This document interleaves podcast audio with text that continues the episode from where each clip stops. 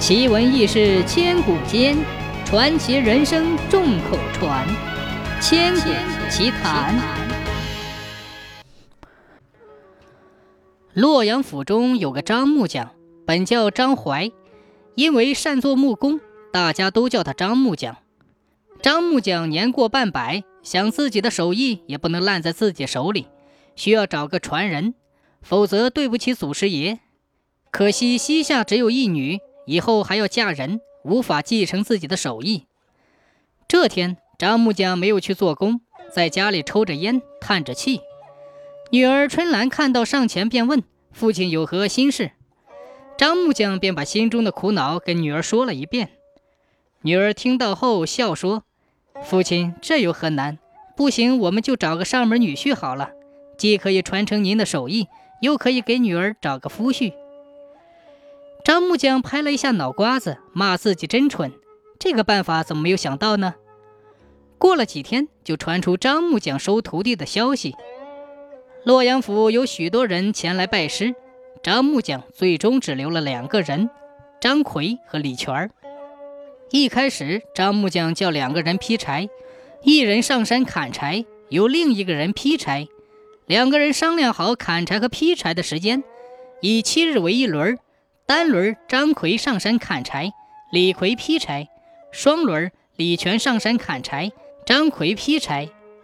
就这样，时间过了半年，两个人每天砍柴劈柴，也从未有过抱怨，有时候还能互相帮衬一下。张木匠看在眼里，乐在心里。做木匠的是个枯燥活，有时候就一个人从早做到晚，如果没有良好的体能跟心性，是很难坚持的。这一天，张木匠早早的起来，让张奎跟李全两个人跟着。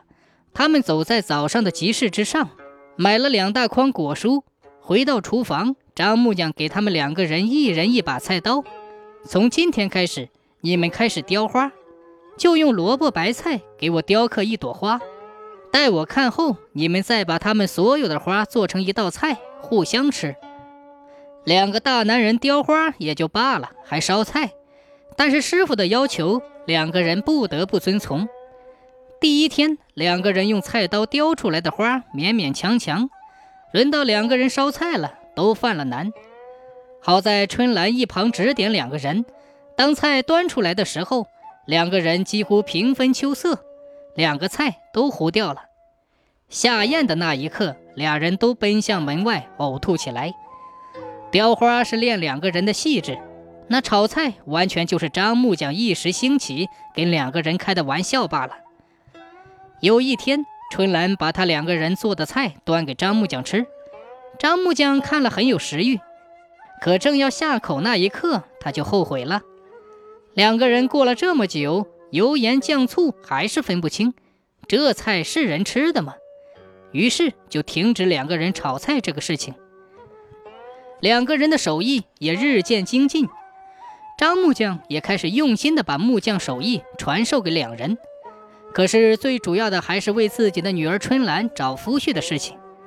两人都表现得不错，可自己的女儿不能交给两个人吧？想到这儿，张木匠又开始郁闷起来。过了半年，两个人的手艺都可以出师了。张木匠喊来两个人：“啊，你们俩的手艺已经超越师傅了，完全可以出师了。”现在交给你们两人一个任务，去凤舞山上的太岁庙里求一枚铜钱回来，就可以出师了。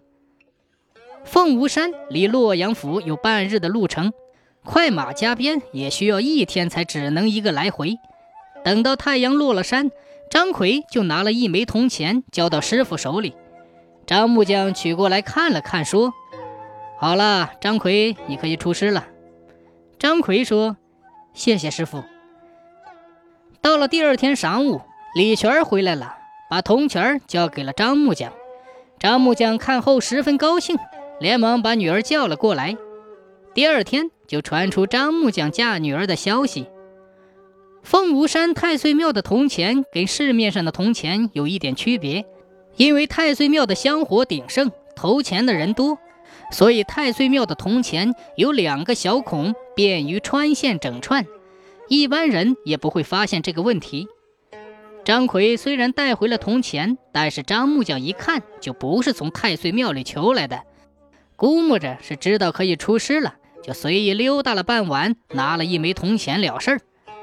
后来张奎得知这件事情之后，捶足顿胸，十分后悔。